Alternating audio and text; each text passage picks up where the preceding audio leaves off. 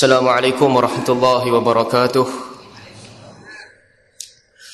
Innal hamdalillah nahmaduhu wa nasta'inuhu wa nastahdihi wa nastaghfiruhu wa natubu ilayhi wa na'udzu billahi min shururi anfusina wa min sayyiati a'malina may yahdihillahu fala mudilla lahu wa may yudlil fala hadiya lahu.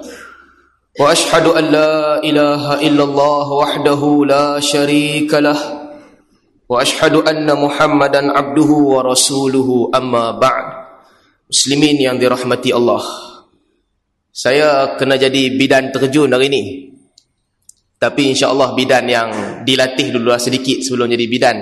Jadi tuan-tuan jangan takutlah, kalau jadi bidan pun diumpamakan bidan yang berlatih dulu sebelum jadi bidan.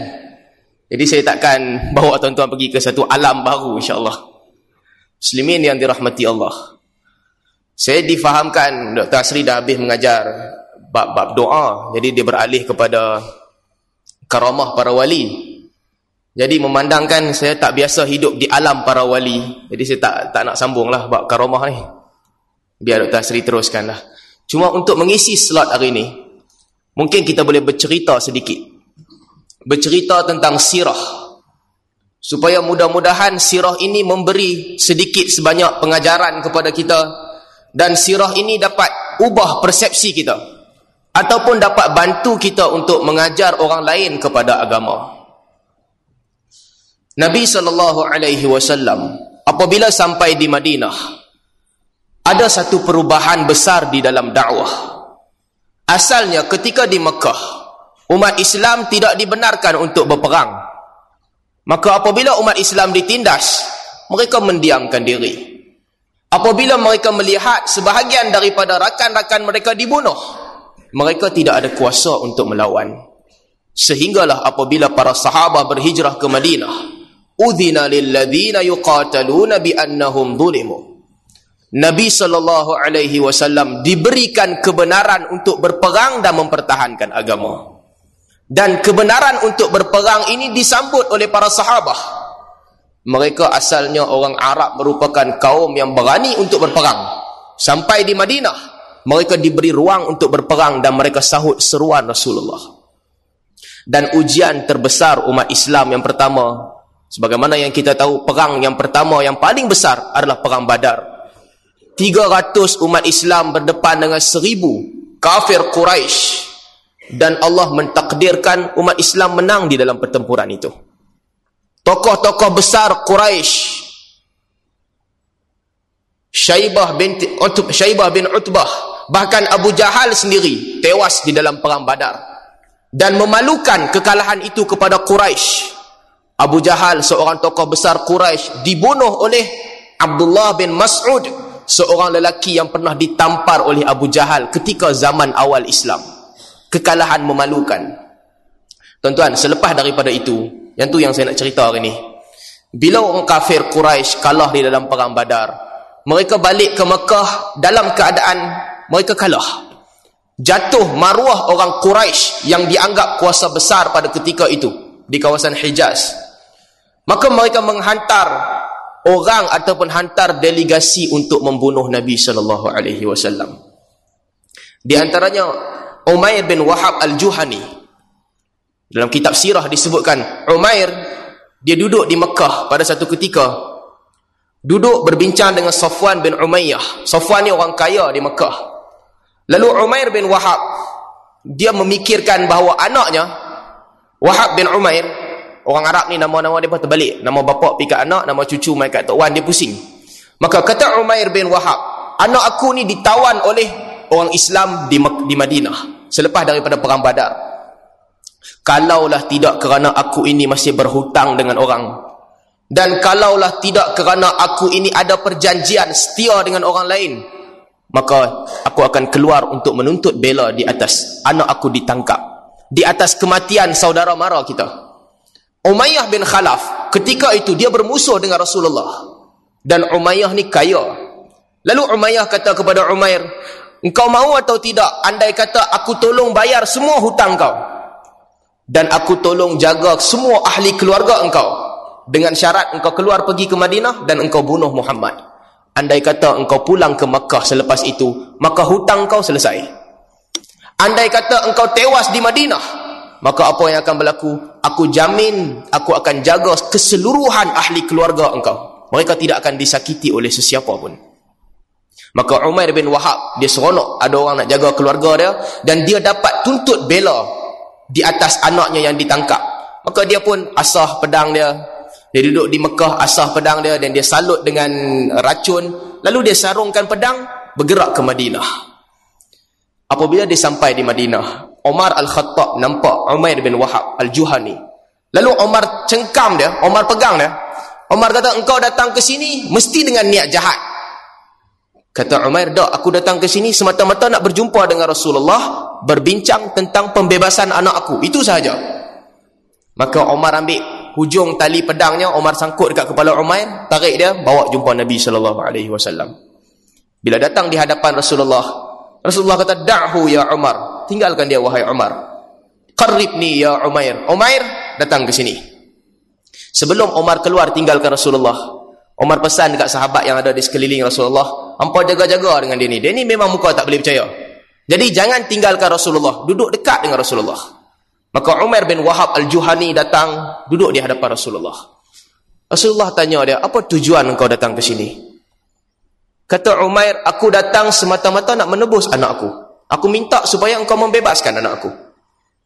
Rasulullah tanya, kalau engkau minta bebaskan anak engkau, apa faedahnya engkau bawa pedang bersama? Umair kata, sesungguhnya selepas kami kalah dalam peperangan Badar, maka pedang ini tidak ada fungsi lagi. Rasulullah tanya dia, betulkah engkau datang ni nak bebaskan anak engkau? Kata Umair, ya, itu sahaja tujuan aku. Kata Rasulullah, engkau tipu. Kemudian Rasulullah ceritakan, bukankah sebelum ini engkau duduk di Hijr Ismail di Makkah bersama dengan Safwan bin Umayyah, dan Safwan berjanji dengan engkau bahawa dia akan menjaga sanak saudara engkau dan dia akan melunaskan segala hutang engkau dengan syarat engkau datang ke Madinah dan engkau membunuh Muhammad. Tuan-tuan, Umayyah bila dengar dia terkejut. Umayyah kata, ketika aku berbincang dengan Safwan bin Umayyah, aku jamin tak ada siapa pun dengar perbincangan aku, melainkan aku dan juga Safwan. Maka selepas itu Umair mengucap, Ashhadu an la ilaha illallah wa ashhadu anna Muhammad Rasulullah. Dia kata, tak mungkin ada orang yang boleh menyampaikan perkara ini kepada engkau wahai Muhammad. Ini rahsia. Aku berbincang dengan Safwan dalam keadaan tak ada siapa dengar, tapi berita itu sampai kepada Rasulullah. Tuan-tuan, Quraisy Mekah mereka cuba nak bunuh, tapi setiap kali mereka cuba untuk bunuh Nabi, cubaan mereka gagal. Sebagaimana Umair bin Wahab Al-Juhani datang untuk membunuh, akhirnya dia memeluk Islam. Bila sampai cerita tu kat Safwan bin Umayyah, orang menyebutkan bahawa Safwan tak pernah, dia bersumpah dia tak akan melihat lagi muka Umair, dan dia tak akan bercakap dengan Umair bin Wahab. Dia ni pengkhianat. Dan begitu juga Ka'ab bin Ashraf, orang Yahudi. Orang Yahudi ni ahli kitab, mereka orang yang membaca kitab. Apabila Ka'ab bin Ashraf dapat cerita yang Nabi Muhammad menang dalam Perang Badar, apa dia buat? Dia keluarkan syair. Dia ahli syair. Dan dia ni orang yang bijak di kalangan orang Arab. Maka dia keluarkan syair menghina Nabi Muhammad. Dia kata, setelah Muhammad menang di dalam peperangan Badar ini, maka tinggal di dalam perut bumi itu lebih baik daripada kami melata di atas muka bumi dan menjamin kehormatan untuk Muhammad. Dia marah sungguh. Dia pergi ke Mekah, lalu orang Mekah bertanya kepada dia, apa pandangan engkau tentang Muhammad? Orang Mekah, mereka tanya dekat orang pandai kitab, tanya ahli kitab, Muhammad ni betul ke tak? Sebab Ka'ab bin Ashraf, dia baca kitab Taurat dulu. Jadi Ka'ab bin Ashraf, Allah ceritakan di dalam Al-Quran, alam tara ilal ladzina utu nasiban minal kitab yu'minuna bijibti wal taghut yaquluna alladhina kafaru haula'i ahda yaquluna lil ladzina kafaru haula'i ahda minal ladzina amanu sabila. Tidakkah kamu lihat orang yang ahli kitab, orang yang dikurniakan kitab, mereka beriman dengan jibt dan taghut, mereka beriman dengan syaitan. Apabila mereka datang kepada orang Mekah, lalu orang bertanya kepada mereka, siapa yang benar? Maka mereka akan kata, haula ahda minal ladzina amanu sabila. Kamu beriman lebih daripada Nabi Muhammad dan orang beriman. Kamu di jalan yang benar. Maka Ka'ab bin Ashraf bila dia sampai ke Madinah, kerja dia, dia provoke orang Islam. Dia nampak perempuan-perempuan Islam, dia kutuk. Dia kutuk para sahabat dengan syair. Dia hina isteri-isteri para sahabah. Akhirnya Nabi tak tahan. Nabi iklankan kepada para sahabah, siapa di antara kamu yang nak bunuh Ka'ab? Para sahabah pada ketika itu, Muhammad bin Maslamah. Dia setuju, wahai Rasulullah, aku bersedia untuk membunuh Ka'ab bin Ashraf. Maka Nabi hantar Muhammad bin Maslamah bersama dengan Abu Na'ilah, dengan beberapa orang sahabat lain, pergi. Tapi Maslamah minta izin kat Rasulullah. Muhammad bin Maslamah minta izin, ya Rasulullah, aku tak mau bunuh dia terus, tapi boleh tak aku nak gunakan perkataan aku? Aku nak bercakap dengan dia. Nabi kata boleh. Maka Muhammad bin Maslamah dengan Abu Na'ilah dan sebagainya, mereka pergi kepada Nabi sallallahu alaihi wasallam, pergi kepada Ka'ab bin Ashraf.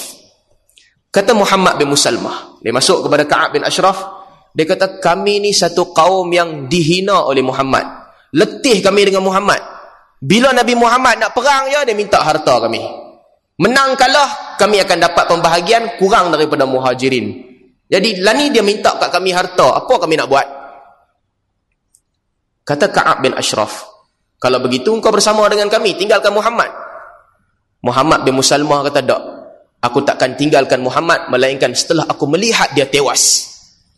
Maka Ka'ab bin Ashraf kata, okey, kalau macam tu aku bagi kat engkau duit, engkau pergi pulangkan kepada Muhammad duit tu. Tuan-tuan, cerita ni disebut dalam Sahih Bukhari. Ambil duit ni, bagi kat Nabi Muhammad. Tipu dia. Maka kemudian Ka'ab bin Ashraf kata, apa yang memberi jaminan? Apa benda nak bagi jaminan yang mana engkau tak tipu aku? Aku nak bagi kat engkau duit. Apa jaminannya? Kata Muhammad bin Maslamah, apa yang kau nak sebagai jaminan? Ka'ab bin Ashraf kata, jaminannya tinggalkan isteri-isteri kamu kepada kami. Kata Muhammad bin Maslamah, oh yang ni tak boleh, bahaya.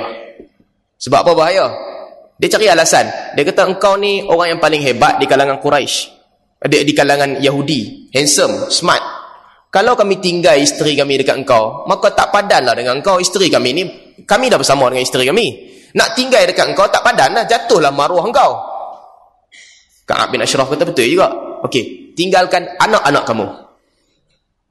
Muhammad bin Maslamah kata, kalau kami tinggal anak-anak kami, nanti kalau anak-anak kami tu pulang balik ke Madinah, orang Madinah ni jenis yang menjaga maruah. Lepas anak kami duduk dengan kau, balik ke Madinah, maka dalam keadaan tu tak ada siapa nak kahwin dengan anak kami. Tak boleh. Ka'ab bin Ashraf kata, yang tu tak boleh, yang ni tak boleh, habis tu hang mau apa? Dia kata, okey, aku tinggalkan kepada engkau senjata. Okey, aku setuju. Tinggalkan senjata, buat perjanjian, dia akan datang. Muhammad bin Maslamah keluar. Abu Na'ilah pula masuk. Sama juga. Abu Na'ilah masuk, dia kata, ada di kalangan orang-orang kami ni nak sokong kau bersama dengan orang Yahudi. Ka'ab bin Ashraf kata, bagus itu. Bila hampa nak mai? Dia kata, aku akan datang. Tapi nak minta harta dan sebagainya. Buat perjanjian. Teks yang sama. Aku akan bawakan harta kepada engkau sebagai jaminan. Maka mereka keluar dua-dua orang. Bila sampai waktu dah dijanji, Muhammad bin Maslamah dan juga Abu Na'ilah susun tentera, datang panggil Ka'ab bin Ashraf. Abu Na'ilah pada ketika itu, mereka buat perancangan. Perancangan dia apa? Aku akan bawa Ka'ab bin Ashraf ni berjalan, kemudian apabila dia berjalan, aku akan cium kepala dia. Ketika aku cium kepala dia, dia akan dongakkan kepala, dan masa tu kamu boleh cantas kepala dia. Maka Abu Na'ilah membawa Ka'ab bin Ashraf. Sembang. Abu Na'ilah kata, oh tak boleh, kita sembang kat sini tak menarik, jadi kita jalan pergi tempat sunyi sikit kita sembang. Mereka pun berjalan. Abu Na'ilah kata, wangi sungguh bau dekat engkau ni. Dia kata, bau wangi.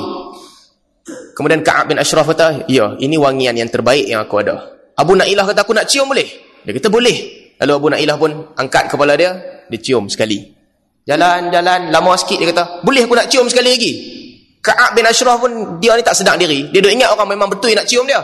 Dia kata, tak apa, nak cium-cium lah. Dia pun angkat, cium dua kali. Jalan. Clear, tempat memang tak ada orang. Abu Na'ilah kata, boleh tak aku nak cium sekali lagi? Maka Ka'ab bin Ashraf kata, boleh cium. Abu Na'ilah dongakkan kepala dia, tekan kepala dia, panggil tentera Islam, bunuh dia. Tuan-tuan, pada ketika itu tentera Islam ni bila bagi arahan untuk bunuh, mereka seronok nak bunuh, semua masuk tikam dia. Sampai akhirnya mereka tertikam sesama sendiri. Al-Harith bin Aus, dia tertikam, terkena tikaman. Dan last kali Muhammad bin Maslamah nampak peluang, lalu dia cantas kepala Ka'ab bin Ashraf, bawa balik ke Rasulullah. Sahabat bawa balik Al-Harith bin Aus, dia juga cedera, bawa balik mai ke Rasulullah. Lalu Rasulullah bacakan bismillah, sapu di badan dia, hilang luka dia. Tuan-tuan, itu di peringkat awal ancaman untuk bunuh Rasul sallallahu alaihi wasallam. Orang Quraisy, lepas mereka kalah perang Badar, apa mereka buat? Mereka buat satu qarar atau buat satu keputusan, kita tak boleh pergi tuntut tawanan perang. Kalau kita tuntut tawanan perang, Muhammad akan ingat kita ni lemah, kita biarkan dulu. Yang kedua, kita tak boleh menangis, biar orang datang ke Mekah tengok kami ni steady je, kami tak sedih, 70 orang mati kami tak sedih. Dan pada ketika itu, mereka kumpulkan harta. Abu Sufyan balik bawa barang dagangan, maka orang Quraisy Mekah panggil seorang penyair, Abu Izzah. Abu Izzah ni penyair Quraisy yang buat perjanjian dengan Rasulullah, aku takkan tolong siapa-siapa dah. Abu Sufyan pujuk-pujuk dia, kali ni hang kena tolong kami, buat syair bagi orang Mekah ni semangat nak pergi perang. Dia kata, aku dah janji dengan Rasulullah dulu, aku tak mau tolong siapa dah. Abu Sufyan kata, hang kena tolong juga dia, memang kami akan menang kali ni. Okey, buat syair, sebarkan ke seluruh Mekah, naikkan semangat orang Mekah. Maka mereka semua sumbang seorang sikit untuk beli senjata dan sebagainya. Allah sebut di dalam Al-Quran, innal ladzina kafaru yunfiquna amwalahum liyasuddu an sabilillah. Sesungguhnya orang-orang kafir itu menginfakkan harta mereka untuk memalingkan manusia daripada jalan Allah. Tuan-tuan, setahun kumpul harta. Lepas cukup setahun, mereka dapat kumpul 3,000 tentera, 3,000 ekor unta, lagi kuat daripada perang Badar. Perang Badar 1,000 orang, perang yang kedua ni mereka kumpul 3,000 bersama dengan perisai, kuda, memang ramai sungguh. Dan mereka keluar. Abu Sufyan menjadi panglima kali ni. Dia jadi panglima, kita pergi serang orang Islam. Dan dia letakkan Khalid al-Walid tentera berkuda. Khalid ni dia memang pakar naik kuda, jadi Khalid tentera berkuda, Abu Sufyan jadi panglima, keluar perang. Al-Abbas bin Abdul Muttalib, bapa saudara Nabi, ketika tu dah masuk Islam. Lalu Abbas bila dapat cerita Quraisy seramai 3,000 orang ni nak pergi serang Madinah, dia hantar surat kepada Nabi SAW. Tuan-tuan, ketika tu Nabi di Masjid Quba. Nabi di Masjid Quba, Nabi bersama dengan beberapa orang sahabat. Selepas daripada perang Uhud dulu, Nabi bila keluar daripada perang Badar dulu, Nabi keluar ke mana-mana pun akan ada bodyguard jaga Rasulullah. Bodyguard ni pakar peperangan, orang yang paling hebat di kalangan Ansar. Sa'd bin Mu'adh, Sa'd bin Ubadah, Usaid bin Hudayr, 3 orang ni, mereka ni kira dalam Ansar, mereka paling power. Kerja mereka jaga Rasulullah. Maka mereka bertiga duduk dengan Rasulullah, sampai surat kepada Rasulullah. Rasulullah suruh Ubair bin Ka'ab baca. Apa cerita surat ni? Tentu Rasulullah tak kerti baca. Maka Ubair baca, orang Mekah tengah siap 3,000 tentera, sedang menuju ke Madinah, apa kita nak buat? Apa yang Rasulullah buat selepas tu? Rasulullah balik daripada Quba, Rasulullah balik ke Madinah.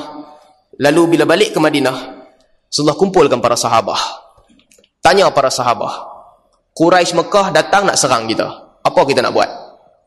Rasulullah kata, inni ra'aitu wallahi khaira. Rasulullah kata, ya, aku melihat satu mimpi, yang mana mimpi itu memang baik. Ra'aitu baqara tudbah. Aku nampak beberapa ekor lembu yang disembelih. Wa ra'aitu dhubab sayfi salama. Aku lihat mata panah aku sumbing sedikit. Dan juga inni adkhaltu yadi fi dar'in hasinah. Dan aku lihat dalam mimpi aku masukkan tangan aku ke dalam baju perang yang kuat, yang teguh. Rasulullah kata, maksud lembu yang disembelih itu adalah ada di kalangan sahabat aku akan dibunuh. Maksud sumbing di mata pedang aku adalah ada di kalangan ahli keluarga aku, seorang yang aku sayang akan dibunuh. Dan maksud baju besi yang kuat itu adalah di Madinah. Aku lihat kita perlu duduk di Madinah dan pertahankan kota Madinah. Tuan-tuan, itu cadangan Rasulullah. Bila Rasulullah bagi cadangan nak duduk di Madinah, Abdullah bin Ubay bin Salul, kepala munafik, dia orang pertama setuju. Dia kata, ya Rasulullah, cadangan ni memang cantik, elok sangat kita duduk di Madinah. Tuan-tuan, sebab apa dia setuju? Bukan sebab dia setuju dengan Rasulullah, sebab dia takut nak pergi perang. Dia kata, ya Rasulullah, bagus, kita duduk di Madinah, kita tahan dulu. Hamzah bin Abdul Muttalib, kata Hamzah, "Wallazi nazzala 'alaikal kitab lanujadilannahum." Hamzah kata, demi Tuhan yang menurunkan kitab kepada engkau wahai Rasulullah, lebih baik kita keluar, kita perang dengan mereka. Nu'aim bin Malik bin Sa'labah kata kepada Rasulullah, "Ya Nabi Allah, la tuharrimnal jannata." Wahai Rasulullah, tolonglah jangan haramkan kami daripada masuk syurga. Tuan-tuan, sahabat nak pergi perang, mereka nak keluar. Bahkan Hamzah pada ketika tu dia bersumpah, dia tak mau makan apa-apa, melainkan dia bunuh seseorang di luar kota Madinah. Sahabat-sahabat utama nak keluar perang. Ada di kalangan sahabat, mereka tak ikut perang Badar. Jadi mereka kata, "Ya Rasulullah, dulu sahabat-sahabat kami perang, kami tak boleh ikut. Jadi sekarang tolonglah bagi peluang dekat kami, kami nak perang juga. Kita keluar daripada Madinah, kita lawan." Tuan-tuan, Rasulullah asalnya tak mau keluar. Rasulullah kata, kita duduk di Madinah, elok. Musuh datang, kita boleh panah musuh. Kalau masa kita panah musuh, perempuan-perempuan daripada atas bumbung rumah di Madinah boleh lontarkan kepada musuh dengan batu. Tapi sahabat nak keluar, Rasulullah kata, "Okey, hangpa nak keluar, tak apa, kita keluar." Maka Rasulullah masuk ke rumah. Rasulullah pakai serban baginda. Dan dalam perang Uhud, Rasulullah pakai dua baju besi. Memang peperangan yang betul-betul dahsyat lah. Rasulullah dapat gambaran, 3,000 orang kita nak lawan, yang ni memang kita nak lawan betul-betul. Sahabat tunggu dekat luar, Nabi tak keluar. Lama sahabat tunggu, Nabi tak keluar. Sehinggalah akhirnya, para sahabat memikirkan, pasal apa Rasulullah tak keluar? Maka ketika tu sahabat-sahabat Ansar berbincang, mungkin tadi kita paksa Nabi tak suka kot. Nabi nak duduk di Madinah. Kita ni gatai sangat nak keluar perang ni, tak boleh. Lebih baik kita tarik balik. Maka bila Rasulullah keluar dengan pedang baginda dan juga dengan baju besi, sahabat kata, "Ya Rasulullah, in syi'ta nakhrush." Rasulullah, kalau Rasulullah rasa kita nak pergi perang, kita keluarlah. Tapi kalau Nabi rasa tak mau perang, tak apa, kita duduk kat Madinah. Kami tak mau bantah Rasulullah. Maka Rasulullah dengan suara yang tinggi, Nabi kata, "Ma yanbaghi linabiyyin ay yad'a adatahu ba'dama labisaha hatta yahkum Allah bainahu wa baina aduwih."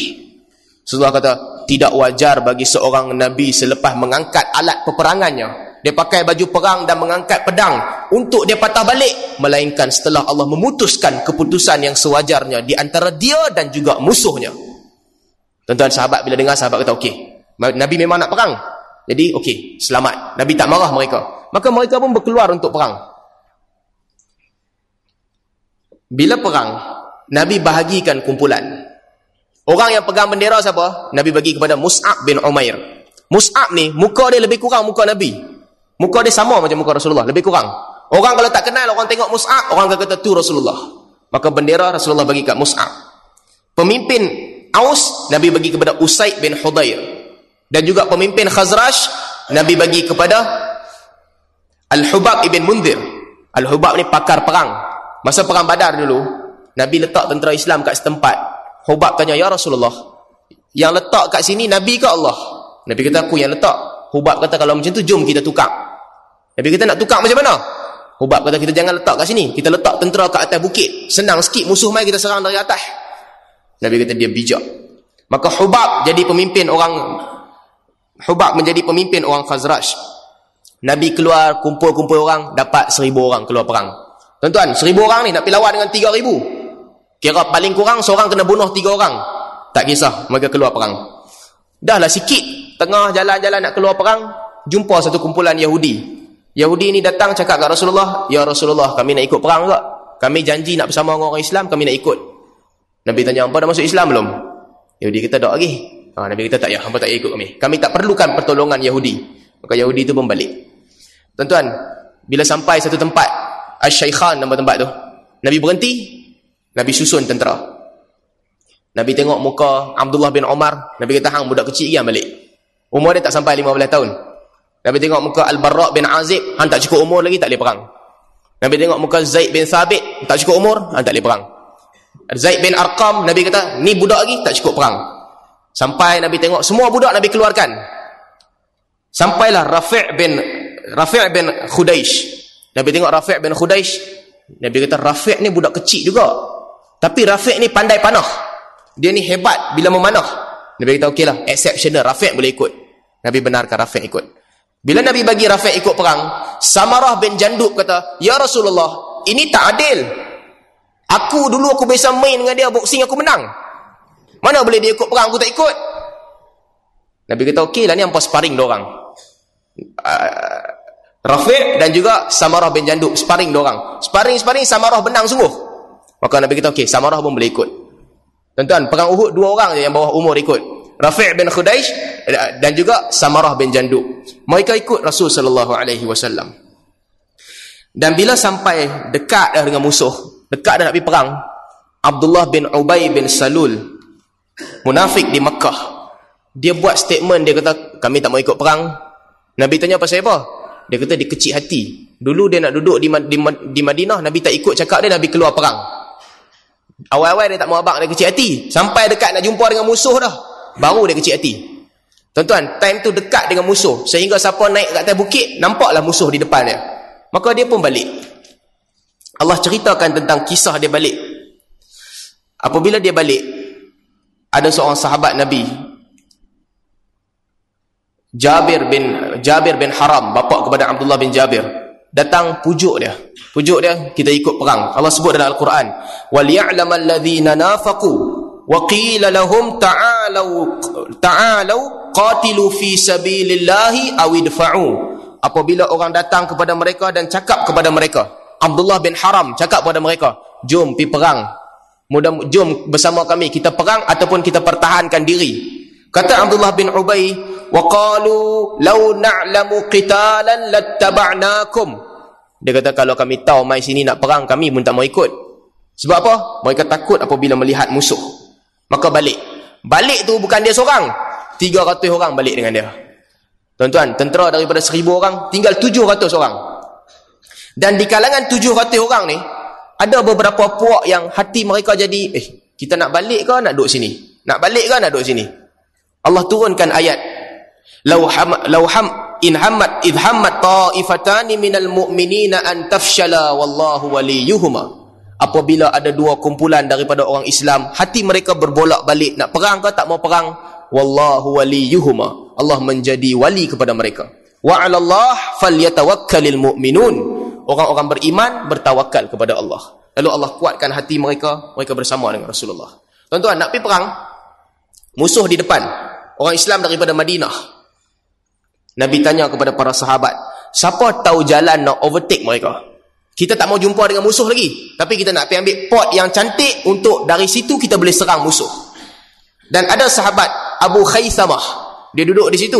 Dia kata, "Ya Rasulullah, dekat hujung jalan ni ada satu kebun milik orang Yahudi yang buta. Dia adalah Yahudi, dia buta. Jadi disebabkan dia buta, kita bolehlah lalu kat kebun dia, dia tak tahu. Dia tak tahu siapa lalu."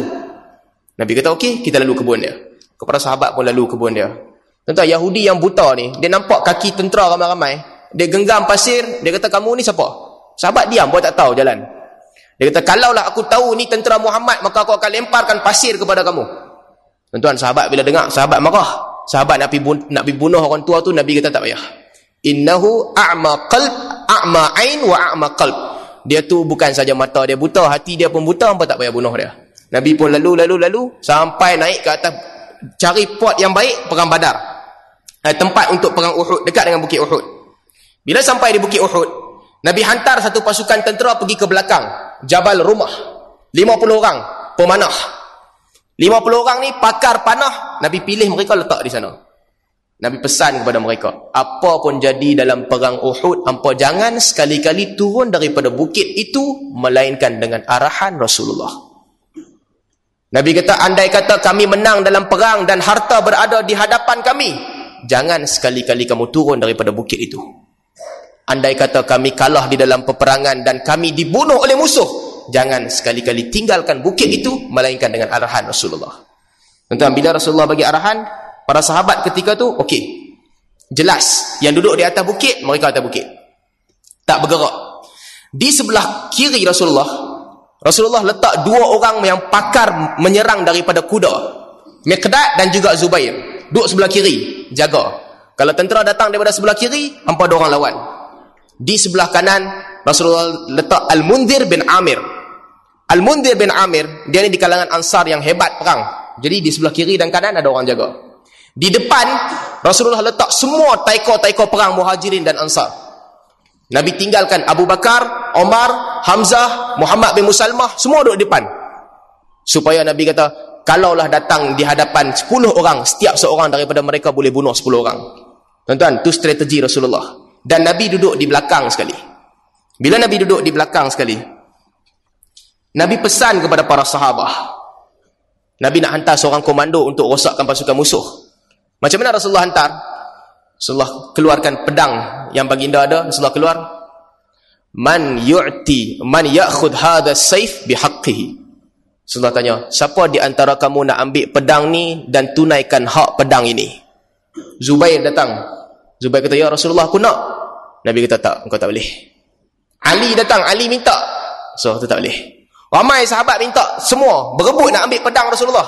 Rasulullah tak bagi. Sampailah akhirnya Abu Dujanah. Abu Dujanah, dia ni dikenali sebagai orang yang bengis di kalangan Ansar. Dia datang, dia tak minta. Dia tanya Rasulullah, ya Rasulullah, ma haqquhu? Wahai Rasulullah, apa hak pedang ni yang perlu ditunaikan? Dia tak minta, dia tanya je. Maka Rasulullah kata, antadrib bihil adu hatta yanhani. Haknya apa? Sesiapa sahaja yang pegang pedang ni, dia kena bunuh musuh tu. Sekali dia pukul musuh tu, pastikan musuh tu jatuh. Abu Dujanah kata, okey, kalau macam tu bagi kat aku. Nabi bagi kepada Abu Dujanah. Tuan-tuan, Abu Dujanah bila dapat perang, dia kata, analladhi ahadani rabbi. Aku adalah orang, analladhi ahadani khalili. Aku adalah orang yang ditentukan oleh kekasihku. Abu Dujanah masuk dalam rumah dia, dia pakai serban warna merah, lalu dia keluar. Orang Ansar bila tengok Abu Dujanah pakai serban merah, mereka kata, hadhihi asabatul maut. Ini adalah serban yang membunuh. Abu Dujanah, dia ni perangai dia, tiap-tiap kali dia nak pergi bergaduh dengan orang, dia pakai serban warna merah. Jadi dia masuk rumah dia, dia pakai serban merah, bawa pedang Rasulullah, jalan dengan buka dada. Nabi tengok Abu Dujanah, Nabi kata, innaha la masyyatun abghadahullah illa fi hadal mautin. Nabi kata, hampa jangan jalan macam ni. Jalan ini adalah cara jalan yang paling Allah benci, melainkan di sini. Kat sini hangpa boleh jalan macam ni. Balik tempat lain hangpa jangan jalan macam ni. Maka Abu Dujanah, apa kerja Abu Dujanah? Kerjanya adalah selinap masuk ke kawasan musuh, bunuh seramai yang dia boleh bunuh. Maka itu yang disusun oleh Rasul sallallahu alaihi wasallam. Mereka pun berjalan. Orang Quraisy, dia ada strategi dia juga. Walaupun dia dah sampai awal di Badar, tapi mereka ni di kawasan Uhud, tapi Rasulullah lebih bijak susun strategi. Quraisy di situ bagi bendera kepada Bani Abdul Dar. Bani Abdul Dar daripada zaman dulu lagi kerja dia bawa bendera perang. Abu Sufyan duk nampak, depa ni macam tak ada semangat nak perang. Boleh tak boleh pegang bendera? Maka Abu Sufyan dapat idea, macam mana nak bagi depa naik semangat. Abu Sufyan kata, kamu ni tahu tak masa ketika perang Uhud dulu, ketika datuk nenek kamu pegang bendera Islam, masa tu kami kalah. Jadi kalau hangpa rasa hangpa tak boleh pegang, hangpa bagi mai kami tolong peganglah. Abu Abdul Bar kata, depa marah sungguh. Dia kata, ini kerja kami sejak zaman berzaman. Kami takkan menyerah kalah dan kami akan terus bertahan. Abu Sufyan seronok. Depa ni ada semangat dah nak perang. Jadi susun tentera mereka. Di kalangan Quraisy, mereka bawa perempuan. Hindun binti Utbah, ketua kepada perempuan. Kerja dia naik rebana, pegang rebana, pusing keliling tentera Quraisy, naikkan semangat. Main-main lagu, baca syair supaya mereka semangat nak perang. Sampailah depan musuh Rasulullah di hadapan dengan musuh. Di belakang Rasulullah dikawal oleh tentera, dikawal oleh orang yang memanah daripada atas bukit Jabal Rumah. Maka mulalah perang. Apabila mula perang, Talhah bin Talhah Al-Abdari, dia ni orang Quraisy yang memang gangster besar Quraisy. Dia datang naik unta seorang-seorang. Sahabat bila tengok, sahabat kata, dia ni orang yang hebat ni. Sahabat dah berbelah bagi, siapa nak pergi? Maka tiba-tiba aja Zubair keluar. Zubair lawan dengan dia dan Zubair berjaya untuk bunuh dia. Zubair cantas, Zubair naik unta, lompat di atas unta Talhah, lalu dia bunuh Talhah, jatuh Talhah dan unta dia sekali. Nabi bila tengok Zubair, Nabi kata, likulli nabiyyin hawariyin wa Zubair hawariyi. Nabi kata, setiap nabi itu ada pendamping setia yang bersama dengan mereka.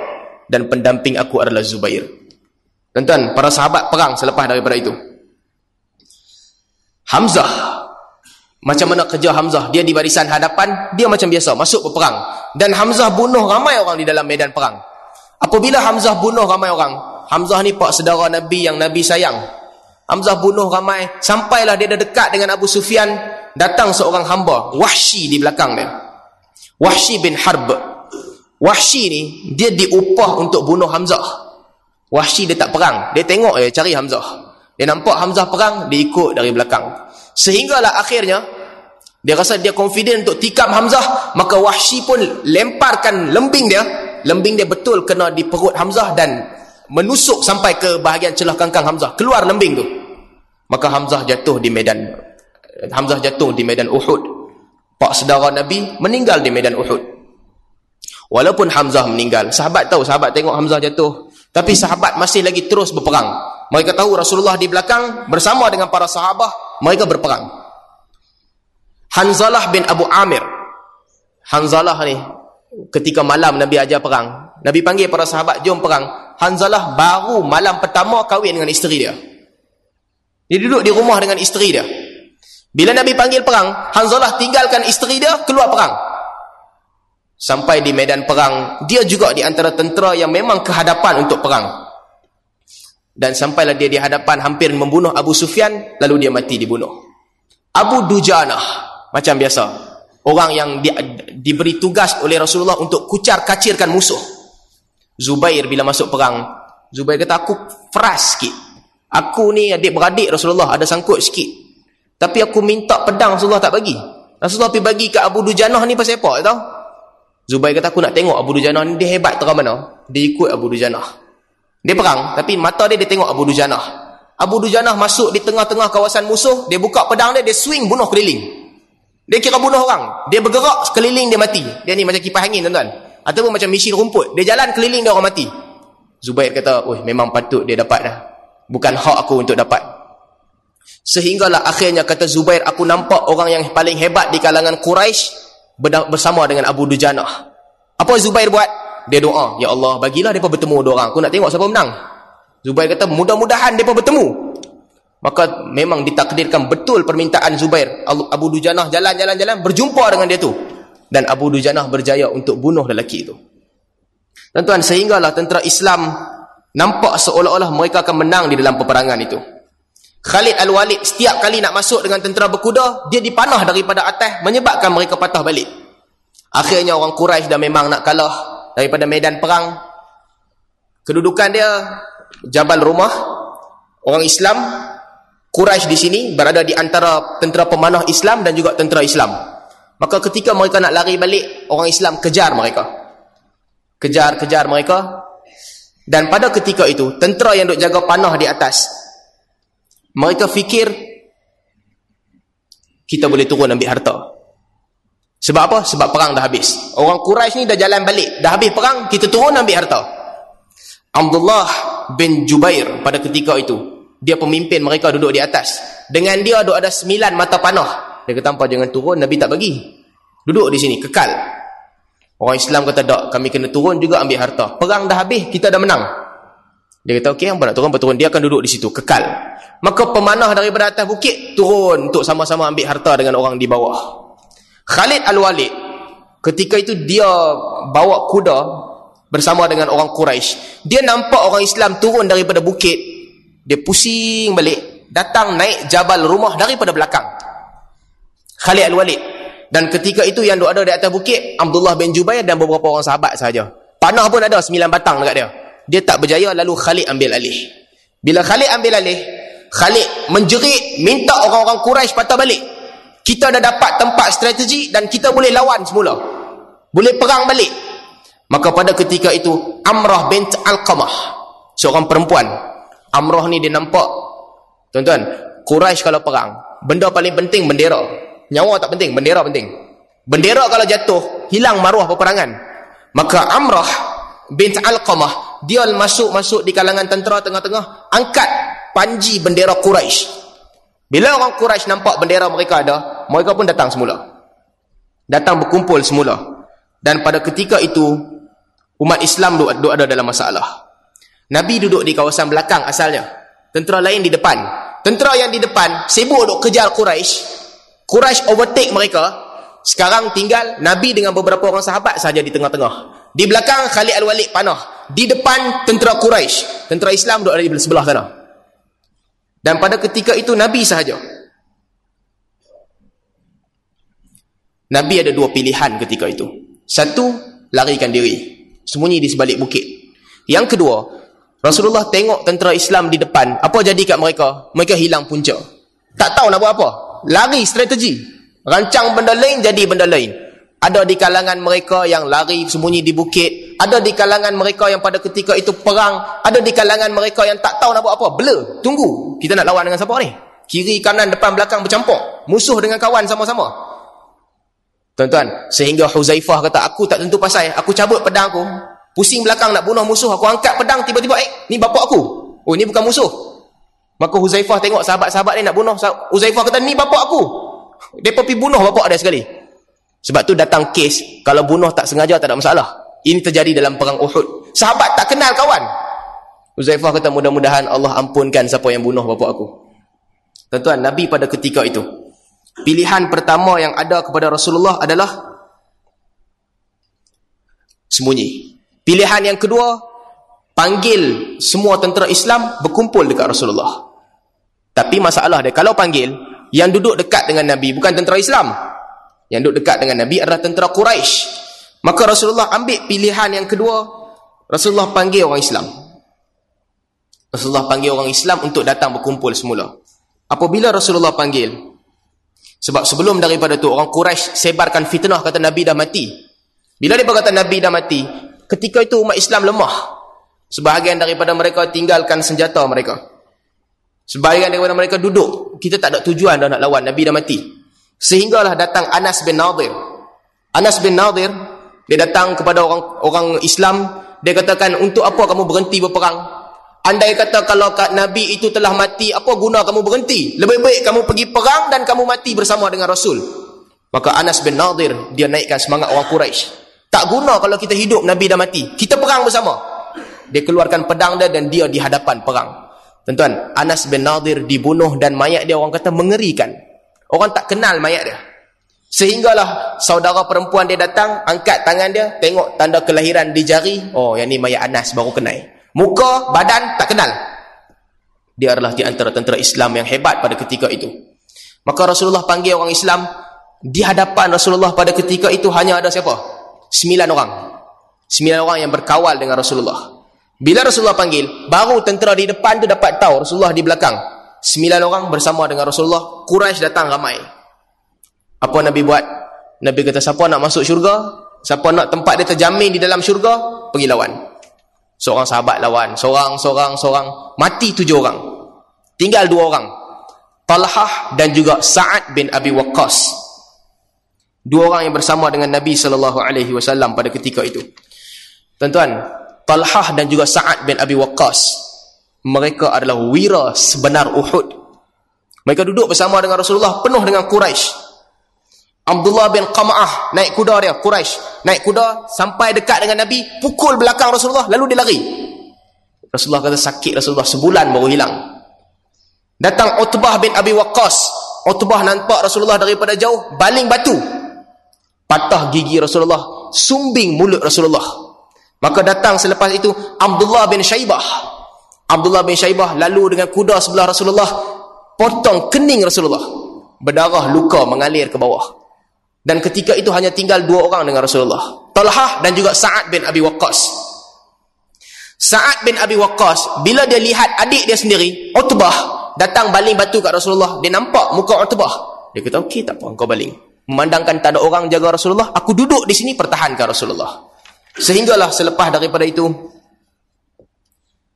ulama' bercerita, kalau tuan-tuan lihat dalam hadis, cerita tentang keberanian mereka. Mereka hebat. Nabi kata kepada Sa'ad, irmi fidaka bi'abi wa ummi. Nabi nampak Sa'ad bin Abi Waqqas, Nabi kata kat dia, panahlah mereka, aku menebus engkau dengan ibu dan bapaku. Tuan-tuan, Nabi tak pernah sebut perkataan ni dekat seorang pun. Tak pernah dalam hidup Rasulullah meletakkan kedudukan seorang lebih daripada ibu dan bapa baginda. Seorang je dapat keistimewaan ni, Sa'd bin Abi Waqqas. Nabi suruh Sa'd demi ibu dan bapa aku, engkau bunuh mereka. Talhah pada ketika itu, tuan-tuan, Talhah perang, Talhah dengan Sa'ad dua orang je, putus jari Talhah semua. Sebab Talhah pegang cambuk pertahankan Rasulullah, putus. Sehinggalah akhirnya disebutkan bahawa apabila mata panah nak sampai ke Rasulullah, Talhah tahan dengan tangannya, putus tangannya. Rasulullah kata, man sarrahu an yanzura ila syahid, man sarrahu an yanzura ila syahid yamshi ala al-ard fanzur ila Talhah. Siapa di antara kamu yang teringin nak melihat orang yang telah mati syahid sebenarnya, tapi dia masih berjalan di atas muka bumi, maka kamu lihatlah Talhah. Dalam sebahagian riwayat disebutkan bila putus jari Talhah, Talhah menghadap Rasulullah, dia jatuh, dia berehat di sebelah Rasulullah. Talhah tanya, ya Rasulullah, ada lagi tak yang aku kena bunuh? Tangan hilang, jari hilang. Tuan-tuan, dua orang sahabat ni pertahankan Rasulullah. Sehinggalah lama kelamaan, barulah tentera di hadapan datang kepada Rasulullah. Abu Bakar kata, aku orang pertama yang datang. Bila aku sampai kepada Rasulullah, aku melihat Talhah adalah orang yang menjadi wira di sekitar Rasulullah. Talhah dan juga Sa'd bin Abi Waqqas. Maka sahabat duduk dengan Rasulullah. Bila sahabat duduk dengan Rasulullah, mengalir darah Rasulullah, bekas Nabi dicantas di kepala, mengalir. Maka datang Malik bin Sinan, isap darah Rasulullah. Isap darah yang mengalir daripada Rasulullah. Nabi kata, ludahkan wahai Malik. Malik kata, wallahi la ya Rasulullah, aku takkan meludahkan darah Rasulullah. Kemudian Nabi kata, man massa dammahu dammi lam tamassuhu nar. Siapa yang darahnya bersentuhan dengan darah aku, maka dia tidak akan disentuh oleh neraka. Nabi dicucuk. Bila mata panah yang ketika itu semua datang setempat, daripada depan, daripada belakang, menghala kepada Rasulullah. Masuk satu mata panah di celah-celah baju besi Rasulullah, kena pipi Rasulullah. Serpihan panah. Abu Bakar bila tengok, Abu Bakar datang dekat. Abu Ubaidah bin Jarrah datang, kata kepada Abu Bakar, biar aku yang cabut. Dia cuba nak cabut dengan tangan dia, tak boleh cabut. Lalu apa dia buat? Dia cabut dengan gigi dia. Bila dia gigit mata panah tu, nak cabut, dia rasa mata panah tu tersangkut dekat tulang pipi Rasulullah. Tuan-tuan, bayangkan Nabi, tulang pipi Nabi dicambuk dan kena mata panah. Kepala Nabi luka. Darah mengalir daripada Rasulullah, banyak sampai sahabat isap.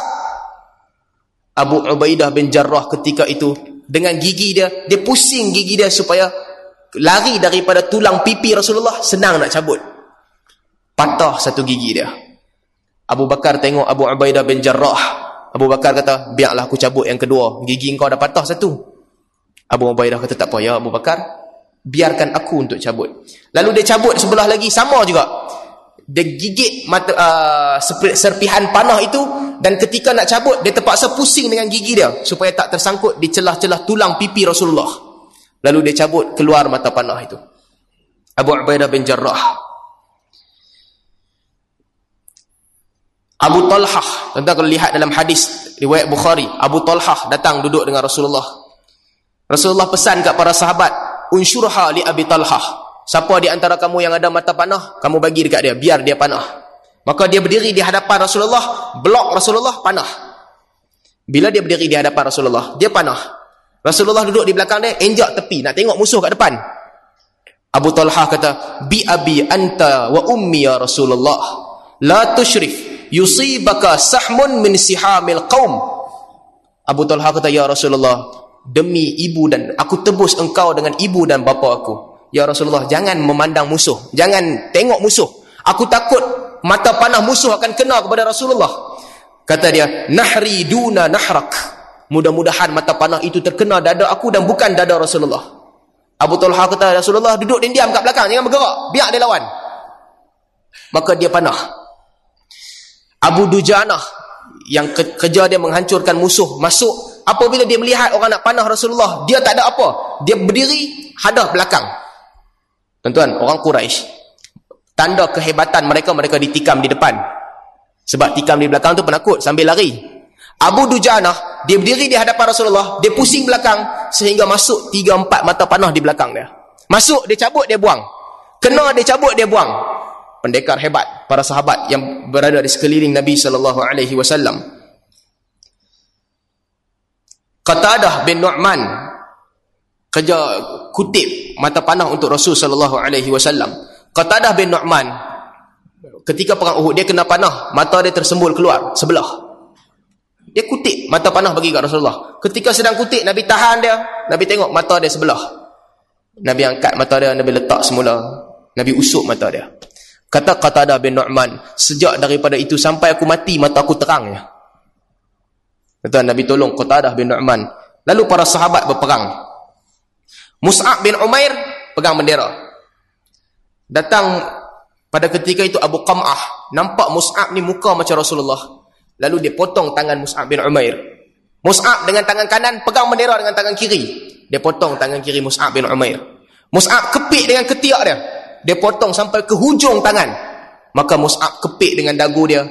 Sehinggalah Mus'ab dibunuh dan dia jatuh. Mus'ab jatuh, belum sempat bendera tu jatuh, diambil oleh Ali bin Abi Talib. Abu Qam'ah bila nampak macam tu, dia sebarkan berita, aku telah bunuh Muhammad. Sebarkan berita yang dia telah membunuh Muhammad.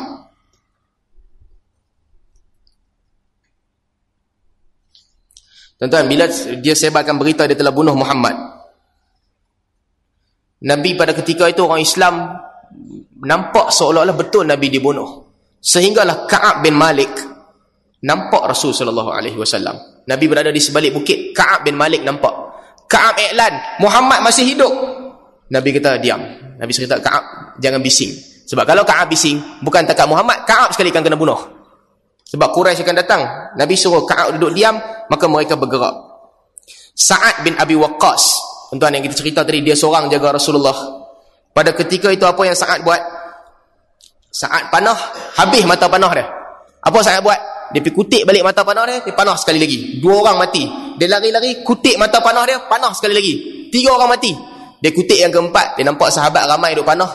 Dia sayang nak panah lagi, dia simpan panah dia. Dia kata panah ni barakah. Mata panah tu dia simpan sampai dia mati. Sa'ad bin Abi Waqqas. Maka para sahabat berperang pada ketika itu. Aisyah dengan Ummu Salamah, mereka bagi makan, bagi minum pada tentera Islam. Ummu Aiman, seorang perempuan. Ummu Aiman, dia duduk di Madinah, tunggu berita.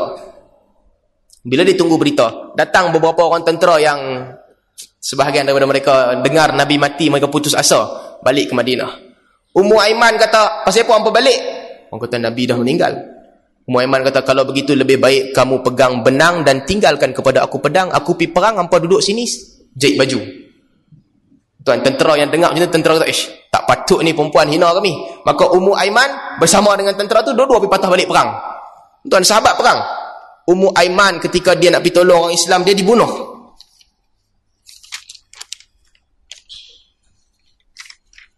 Ummu Aiman, dia dibunuh. Dan ketika dia dibunuh, Nabi SAW minta sahabat balas dendam. Nabi sedih. Nabi minta Sa'd bin Abi Waqqas untuk balas dendam. Lalu Sa'd bin Abi Waqqas balas dendam, bunuh dia. Bunuh balik orang yang telah membunuh Ummu Aiman, dan Nabi senyum. Jadi para sahabat, itu yang berlaku pada ketika itu. Nabi berperang. Selepas Nabi berperang, Nabi berjaya jalan balik bersama dengan para sahabah, tinggalkan medan Uhud. Nabi sampai di tepi kawasan bukit. Ali bin Abi Talib datang, siramkan Rasulullah dengan air. Siram dengan air. Fatimah kata, aku lihat di badan Rasulullah pada ketika itu, bila disiram air, semakin banyak darah mengalir. Fatimah potong tikar, lalu dia bakar, dia lekatkan ke badan Rasulullah. Tempat keluar darah. Rasulullah pada ketika itu sakit. Tuan-tuan, sahabat solat duduk pada ketika itu. Nabi solat duduk, sahabat pun ikut. Nabi kata, lan yuflihu qauman asalu dima'a nabiyihim. Takkan berjaya kaum yang mengalirkan darah Nabi mereka. Nabi sakit. Kemudian Nabi fikir-fikir, Nabi tukar doa. Nabi kata, Allahumahdi qaumi fa innahum la ya'lamun. Ya Allah, ampunkan kaum aku kerana mereka ini orang yang tak tahu. Dan para sahabat berperang. Nabi bersembunyi dengan para sahabah di sebalik bukit. Setelah semua tentera Islam berkumpul, Nabi sembunyi. Bila Nabi sembunyi, Abu Sufyan datang. Abu Sufyan datang di pintu bukit. Abu Sufyan tanya, Aina ibn Abi Kabsyah? Di mana anak kepada pengembala kambing Muhammad? Aina ibn Abi Quhafah? Di mana anak kepada Abu Quhafah, Abu Bakar? Aina bin Khattab? Di mana anak kepada Al-Khattab? A'la Hubal. Abu Sufyan kata, tinggilah Tuhan Hubal. Nabi suruh sahabat diam. Bila Omar tak dapat Umar tak dapat tahan diri dia bila Abu Sufyan kata semua orang dah mati. Abu Bakar mati, Umar mati, Abu Bakar mati. Umar keluar dan Umar kata, "A'lallah wa ajal, hada Rasul sallallahu alaihi wasallam wa hada Abu Bakar wa ana Umar." Umar bersuara, "Allah lebih tinggi daripada Hubal. Ini dia Rasul masih hidup, Abu Bakar masih hidup dan juga aku masih hidup."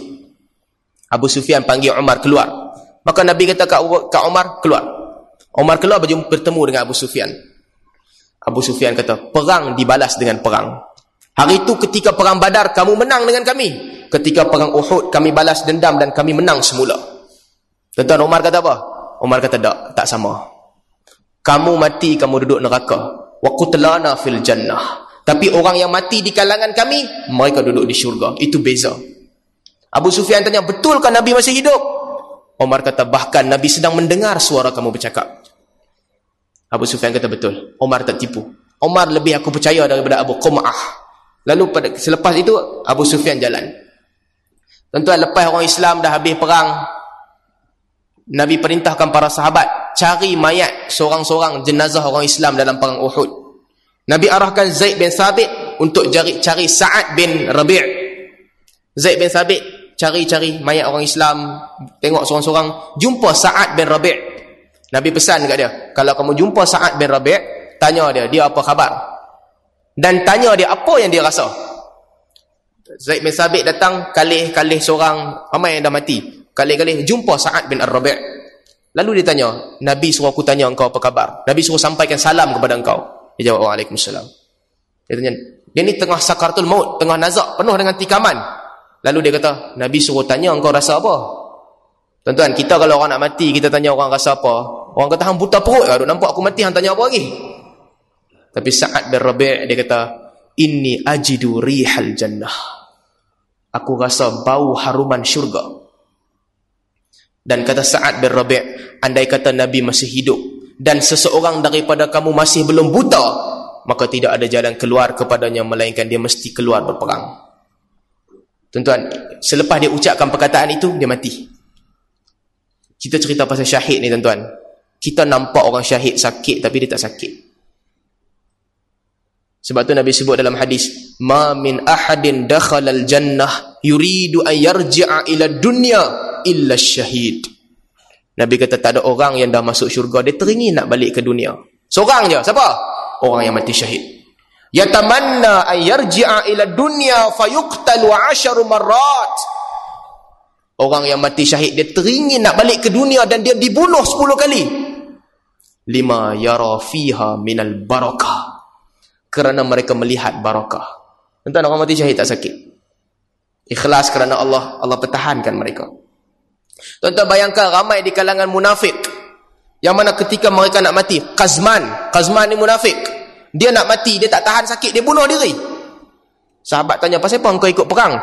Kau ni munafik yang kau main perang pasal apa?" Dia kata, "Aku main perang bukan pasal aku nak perang. Aku geram kat orang Quraisy tu. Aku memang nak bunuh mereka."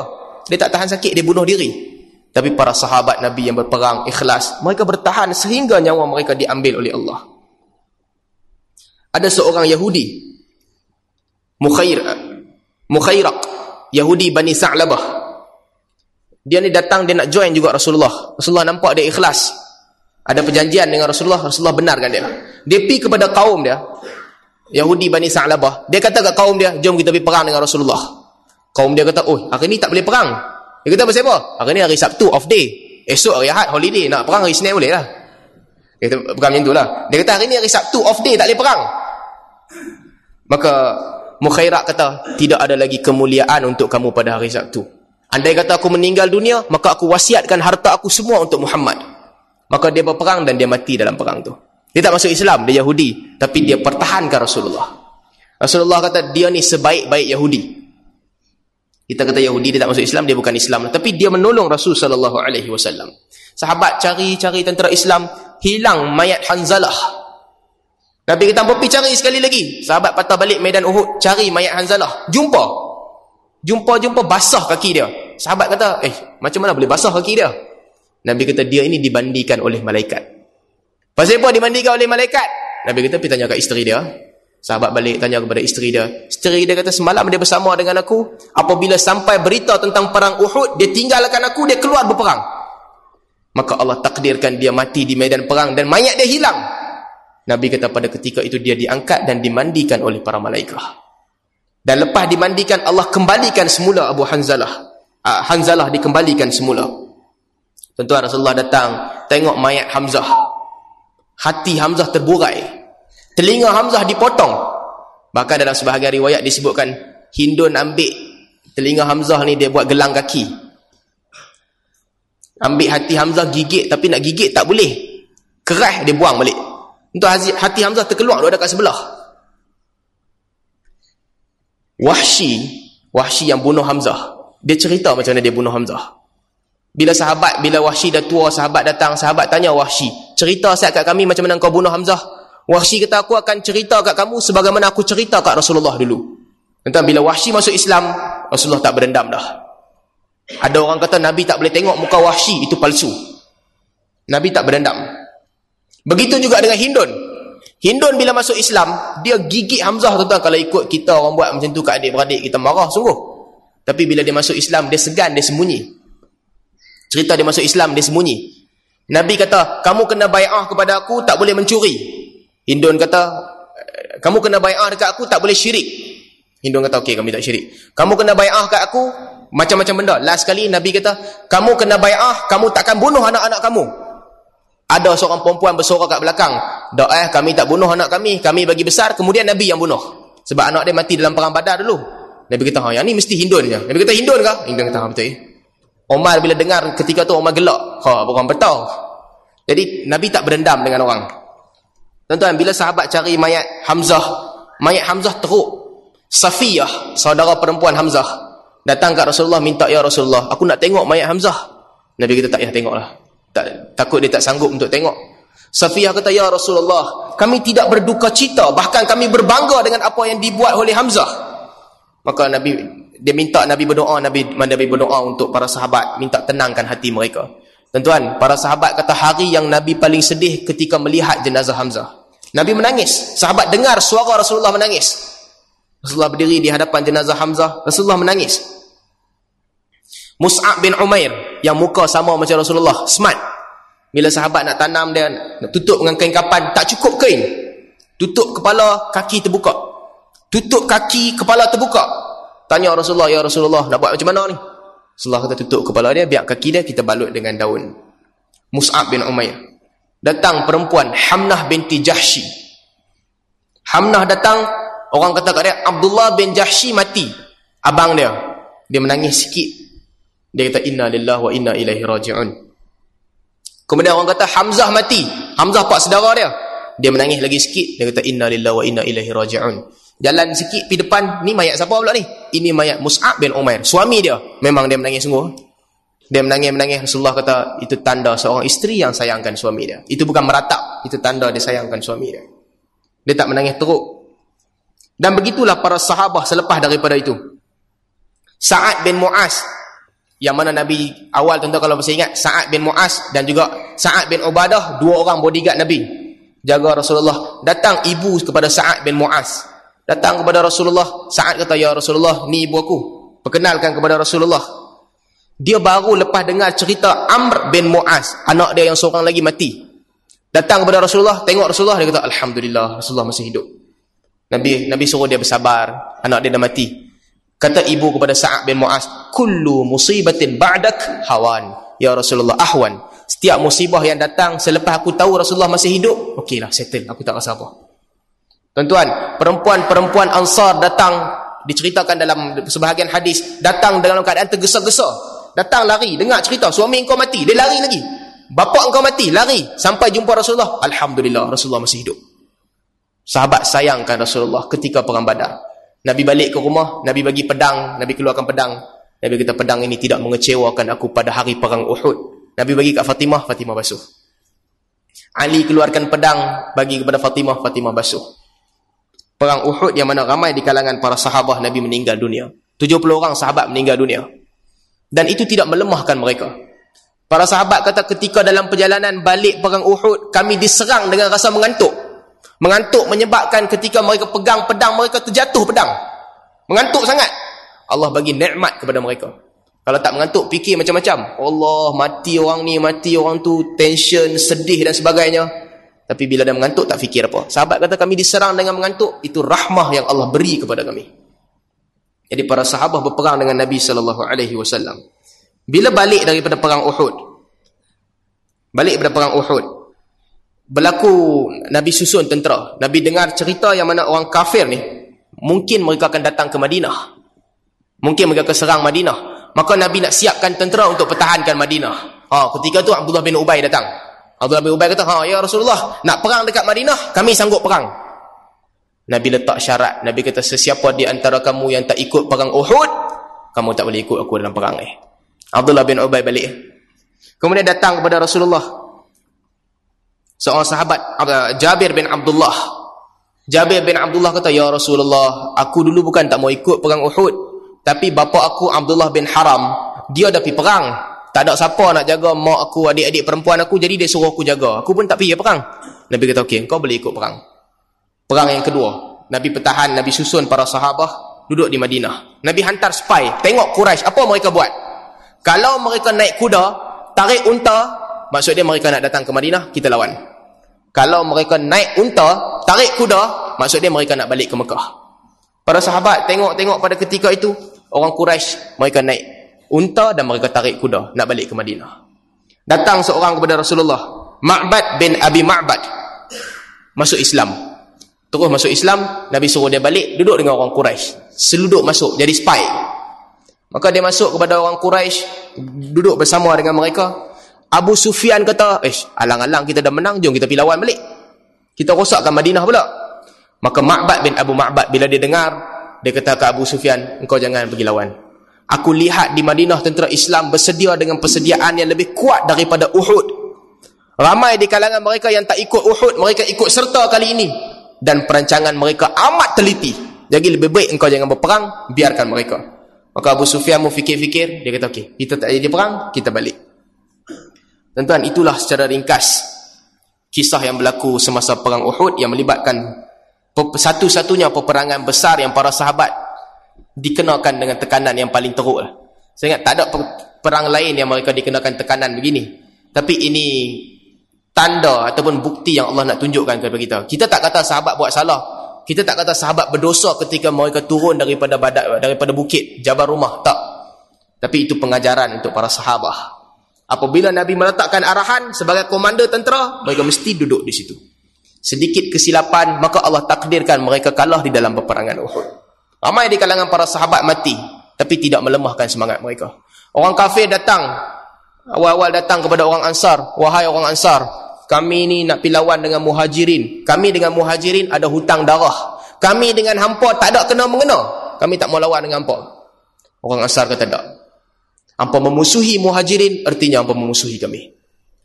وَالَّذِينَ تَبَوَّأُ الدَّارَ وَالْإِمَانَ مِنْ قَبْلِهِمْ يُحِبُّونَ مَنْ هَاجَرَ إِلَيْهِمْ. Adapun orang-orang yang tinggal di Madinah sebelum kedatangan muhajirin, mereka cinta kepada orang yang datang kepada mereka. Dan mereka tak rasa bahawa diri mereka ini, mereka perlukan sesuatu. Nabi bagi kat muhajirin, mereka tak rasa apa. يُؤْثِرُونَ عَلَىٰ أَنْفُسِهِمْ. Mereka lebihkan muhajirin di atas diri mereka. Tak berjaya orang nak pecahkan umat Islam. Para sahabah Rasul sallallahu alaihi wasallam kekal bersama dengan Nabi dalam keadaan susah, fi sa'atil usrah, ataupun ketika dalam keadaan senang. Tuan-tuan, saya ingat setakat ni dulu cerita untuk hari ni. Saya duk tengok jam ni dari tadi, cukup dah sejam. Dah cukup, boleh berhenti, alhamdulillah. Tapi sebelum berhenti, kalau ada soalan insya-Allah kita bincangkan sedikit.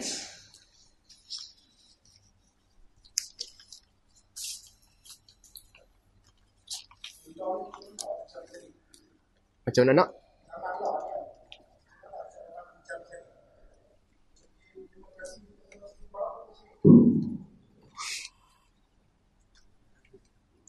Ambil besar sana. Alhamdulillah. Tadi ada sahabat tekan awal saya Rasulullah tu menggunakan surat saya dulu. Jadi gunakan alasan kita boleh semayang duduk. Bapak ni dalam Malaysia ada seorang ustaz mengatakan kita perlu berdiri dahulu sebanyak banyak pun. Masa orang lama, orang tua kan kan, kadang-kadang dia sampai ditutupi, tapi dia beri nama. Beri nama dia tak semacam-macam pun. Jadi dia mulakan solat, dia duduk. Dan ustaz yang ceramah dalam televisyen berkata, dia kena berdiri, pasal dia boleh berjalan, jangan boleh, tapi masa semayang mesti kena berdiri, kita tahu duduk, mereka benar. Terima kasih. Tuan-tuan, yang pertama sekali, macam mana nak cari syahid? Ada di sebahagian di kalangan ulama' mereka straight, syahid ni mesti jihad yang mengikut syarat-syarat jihad. Di antara syarat jihad adalah pasukan jihad itu dihantar oleh pemerintah. Ini syarat kontroversi. Sehingga ramai di kalangan orang yang berjihad, tapi status mereka syahid dinafikan oleh sebahagian daripada ulama. Tuan-tuan, ramai orang pergi berjihad di Chechnya lawan dengan Rusia. Chechnya tu satu-satunya wilayah yang tak boleh dikuasai oleh Rusia. Satu ketika dahulu, bila orang Islam di Afghanistan lawan dengan Rusia, Amerika pada ketika itu tak suka Rusia. Bila orang Afghanistan lawan dengan Rusia, Amerika kata mereka ni adalah warrior of the desert ataupun lion of the desert, singa yang tinggal di kawasan tanah gersang. Amerika puji mereka. Tapi selepas itu apabila mereka lawan dengan Amerika, Amerika kutuk mereka. Itu tak penting lah. Tapi yang kita rasa terkilan, bila mereka lawan dengan Rusia, ulama-ulama kita kata, oh mereka ni berjihad. Bila mereka lawan dengan Amerika, ulama-ulama kita mereka ni kata mereka ini teroris. Ini tak patut. Untuk tentukan mujahid dan juga teroris itu bukan berdasarkan telunjuk Amerika. Bahkan para ulama yang tak pernah hidup walaupun satu saat di alam jihad, mereka tak layaklah bercakap tentang orang yang berjihad. Kita kata teroris tak boleh. Bunuh orang tanpa sebab tak boleh. Islam larang. Bunuh orang yang tak terlibat dalam peperangan tak boleh, Islam larang. Bunuh perempuan tak boleh. Bahkan memotong pokok tanpa sebab pun tak boleh. Tapi bagi orang yang melihat ada maslahah mempertahankan maruah wilayah-wilayah Islam, mempertahankan maruah umat Islam, mempertahankan maruah kedudukan Islam dan sebagainya, kita kira apabila mereka berjihad, niat mereka liyakun kalimatullahi al-ulya, untuk meletakkan perkataan Allah di atas mati mereka, kita kata insya-Allah mereka mendapat syahid. Tuan-tuan, tak padan kita nak kata semua tu teroris. Yang bunuh orang kita kata yang ni memang teroris sungguh. Bunuh orang kita tak tentu halal kita kata teroris. Tapi yang pergi perang susah payah kita senang-senang buat statement teroris, saya ingat tak patutlah. Jadi jihad zaman sekarang, siapa sahaja yang berperang supaya kalimah Islam berada di atas, kita kata mereka berjihad insya-Allah. Dalam ruang lingkup mereka sendiri mereka berjihad. Mereka bersalah. Sahabat Nabi juga bersalah. Usamah bin Zaid bersalah. Zaid bin Harisah salah. Kejar-kejar orang kafir. Orang kafir nampak, dekat dah pedang nak sampai. Orang kafir kata, La ilaha illallah Muhammadur Rasulullah. Zaid atau Usamah? Usamah kata tak silap. Usamah kata, dia ni yang pandai. Time aku nak tikam hang baru nak mengucap. Lalu Usamah pun cantas kepala dia. Mai kat Rasulullah marah. Pasal apa? Hampir bunuh dia. Usamah kata, dia ni tipu Rasulullah. Aku tahu dia ni mengucap pasal dia takut pedang. Nabi kata tak boleh. Tuan-tuan, sahabat bersalah. Tapi jangan menafikan bahawa mereka berjihad. Jadi zaman ini, syahid masih ada. Jihad kita kata masih ada. Di sebahagian tempat, orang yang berperang, pertahankan Islam, maruah Islam, mereka dikira berjihad. Mudah-mudahan Allah bantu mereka dan pemudahkan mereka. Tuan-tuan, berita yang sampai kat kita pun kadang-kadang tak kena. Bom tu entah siapa kalau letak, bibubuh nama mujahidin. Kita pun tahu, media ni dikawal oleh musuh-musuh Islam. Tapi kaedah umum, terorisme tak boleh. Jangan nafikan orang berjihad. Tak ada jalan lain dah. Satu sahaja jalan nak membunuh 30 orang musuh. Jalannya apa? Berdiri tengah-tengah, bom, hancurkan semua. Kita kata mungkin kita boleh berbeza pandangan. Kita kata mungkin tak sesuai kot bom diri. Tapi jangan sampai ke tahap kita kata, mereka ni teroris, bunuh diri. Tak patut, tuan-tuan. Orang tu korbankan diri dia kerana agama. Kita senang-senang kata, dia ni bukan jihad, dia bunuh diri. Kita kata ini kenyataan yang kurang ajar terhadap orang yang pertahankan agama. Kita boleh berbeza pandangan. Tapi syahid, jihad, baqiyatun ila yaumil qiyamah. Kekal sehingga ke hari kiamat. Itu untuk yang pertama. Bab ni kira sensitif sikit lah. Menyentuh sensitiviti. Kita kesian kawan-kawan kita yang berjihad. di Afghanistan, di Chechnya dan sebagainya.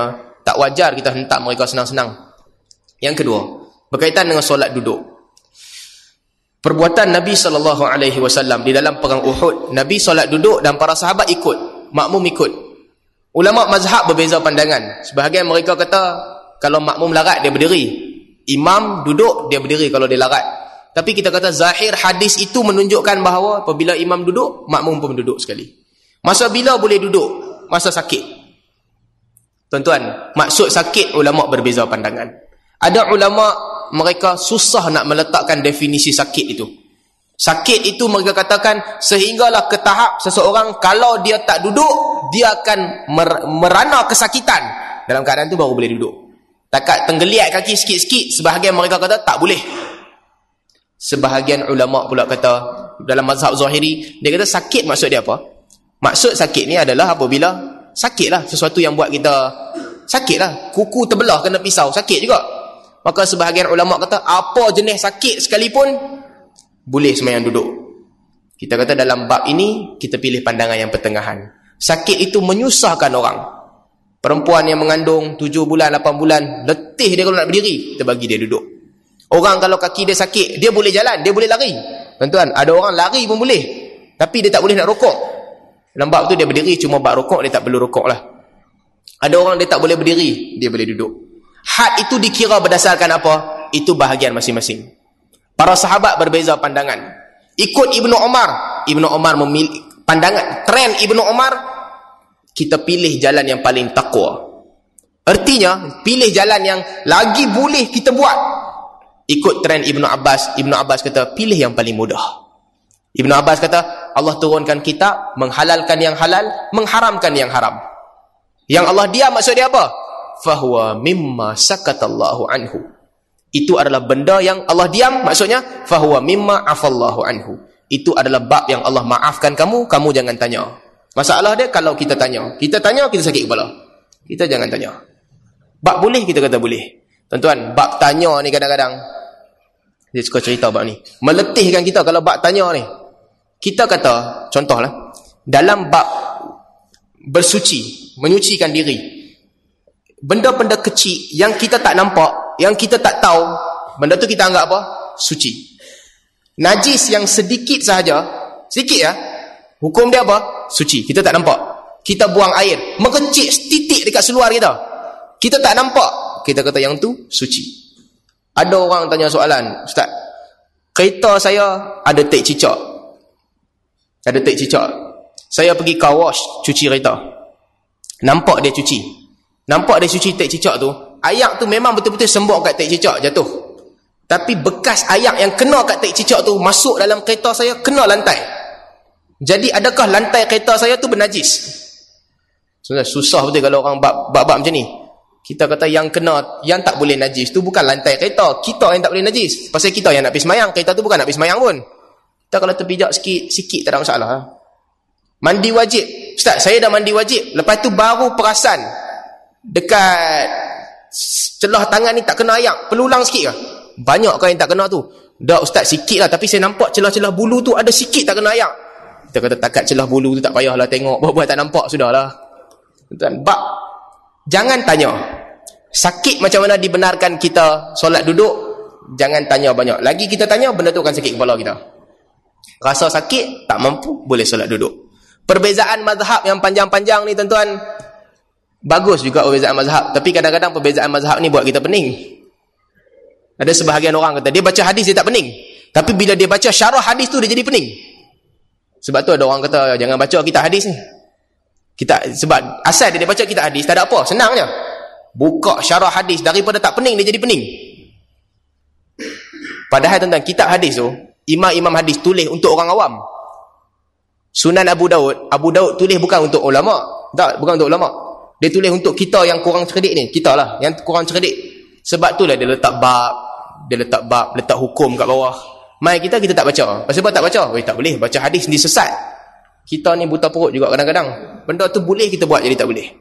Jadi dalam bab ini, balik kepada hadis yang mudah. Nabi sakit, Nabi solat duduk. Tuan-tuan, Nabi sakit kaki juga ketika Perang Uhud. Disebutkan ada orang Quraisy, dia buat lubang, buat parit. Lalu Nabi terjatuh dalam parit itu, lutut Rasulullah terkoyak. Rasulullah nak bangun naik tak boleh. Ali angkat tangan Rasulullah, bila sampai atas, Talhah pimpin Rasulullah. Bahkan sebahagian ulama sebut Rasulullah tak larat nak jalan, Talhah pimpin, sebab lutut Rasulullah terkoyak. Jadi Rasulullah memang sakit betul ya. Bukan kata sakit luka sikit tangan sini sebenarnya duduk. Tak, bukan. Dia bukan kategori tu. Ya, itu untuk soalan yang kedua.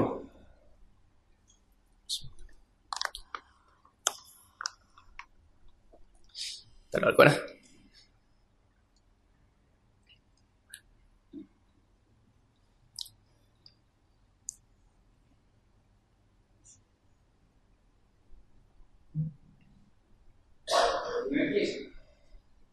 Ini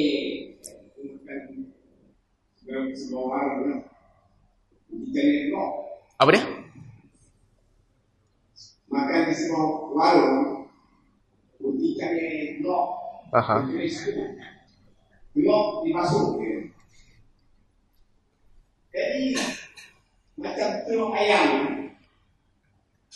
Ketika kita dibasuh, telur kita ni adukan pecah telur tu, macam putihkan ayam. Adakah mazhab yang apa ni yang mengharuskan najis binatang-binatang yang harus dimakan, boleh dimakan, adakah najis atau tak najis binatang-binatang yang boleh dimakan? Tuan-tuan, pertama sekali, kalau kita nak ambil betul-betul tentang ayat benda-benda suci tak suci ni, sebab tu saya bagi tahu tadi kaedah mudah, tak tahu jangan tanya. Kita tanya, kita sangkut. Tuan-tuan, makanan yang kita duk makan ni, tuan-tuan ingat bersih ke? Gula yang main dalam paket putih ni, tuan-tuan tahu dia buat macam mana? Ladang tebu tu, orang bukan cabut tebu satu-satu buat gula. Orang kisar sekali, masuk ulat sawah, ulat tedung, biawak, semua masuk dalam tu. Kita makan, kita tak kata kotor pun. Benda tak tahu jangan tanya. Belacan yang kita nak makan kat rumah, tuan-tuan rasa dia buat belacan macam mana? Tekan dengan tangan kau belacan tu. Tak adanya orang buat belacan, orang bijak wrestling atas belacan tu. Lebih pada ayak peluh, semua kena. Kita makan, kita tak tanya. Kita tanya, kita sangkut. Begitu juga dengan telur ayam. Telur ayam ni bab kita kata najis dia di kulit, tapi kita bukan makan kulit kan. Kita makan benda dalam tu, jadi tak perlulah basuh. Selagi kita tak nampak najis tu depan mata kita, kita kata tak perlu basuh lah. Berkaitan najis binatang, ada sebahagian madhab yang menyebutkan bahawa air kencing binatang yang halal dimakan, halal untuk diminum. Berdasarkan hadis Nabi SAW, sahabat sakit perut, Nabi suruh minum air kencing unta. Minum air kencing unta, dan sahabat kata, lepas itu aku tak sakit perut dah. Sebahagian ulama' kata boleh. Sebahagian ulama' kata bab itu khas lah, khas untuk unta sahaja. Benda-benda lain tak boleh. Wallahu a'lam. Tapi dalam bab itu, berhenti setakat air kencing sahajalah. Najis dia tak termasuk lah. Najis tak ada masalah. Cumanya dalam madhab Syafi'i, sentuh najis batalkan wuduk atau tak? Ada sebahagian kaul yang kata tak batal wuduk.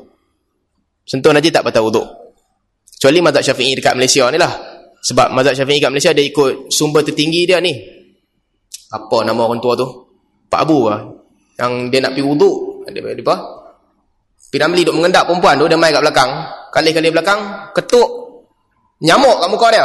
Dia kata Allah batal yang semayang aku. Jadi kalau ikut mazhab dia, batal ayat semayang. Sebab darah nyamuk. Tapi mengikut mazhab Syafi'i sungguh-sungguh tak batal lah. Darah nyamuk tu bukan najis. Sikit, dan najis binatang kalau sentuh, Imam Syafi'i kata tak batal lah. Yang masyhur di dalam sebahagian mazhab fiqh. Jadi dalam bab ini, makan, kita kata telur yang basuh ke tak basuh tak ada beza. Ada orang kata geli nak makan telur tak basuh, nak kena basuh juga. Kita kata makan gula tak geli pula. Dia tak tengok orang buat gula tu macam mana. Benda-benda lain kita tak geli. Nak geli benda tu, suka hatilah. Kalau nak geli tak mau makan, tak ada masalah. Cuma asalnya, benda tu tidak bernajis, selagi kita tak nampak di situ ada najis. Nampak ada najis, baru jadi najis. Tak nampak, tak ada masalah. Dah kot dah? Ya?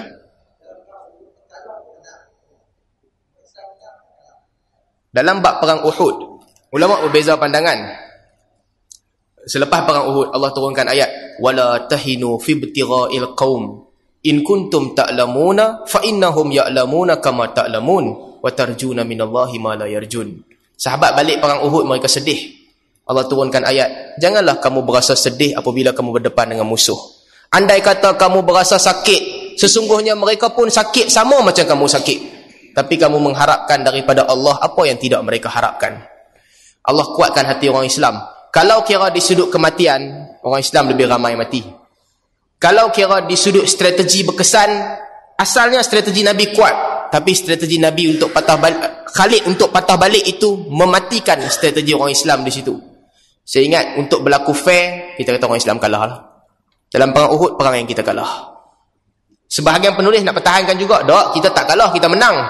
Tak apalah nak kata kita menang, kata apalah. Tapi zahirnya, fact dalam perang itu menunjukkan yang orang Islam kalah.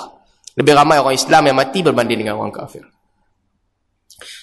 Wa akhiru da'wana anil hamdulillahi rabbil alamin. Assalamualaikum warahmatullahi wabarakatuh.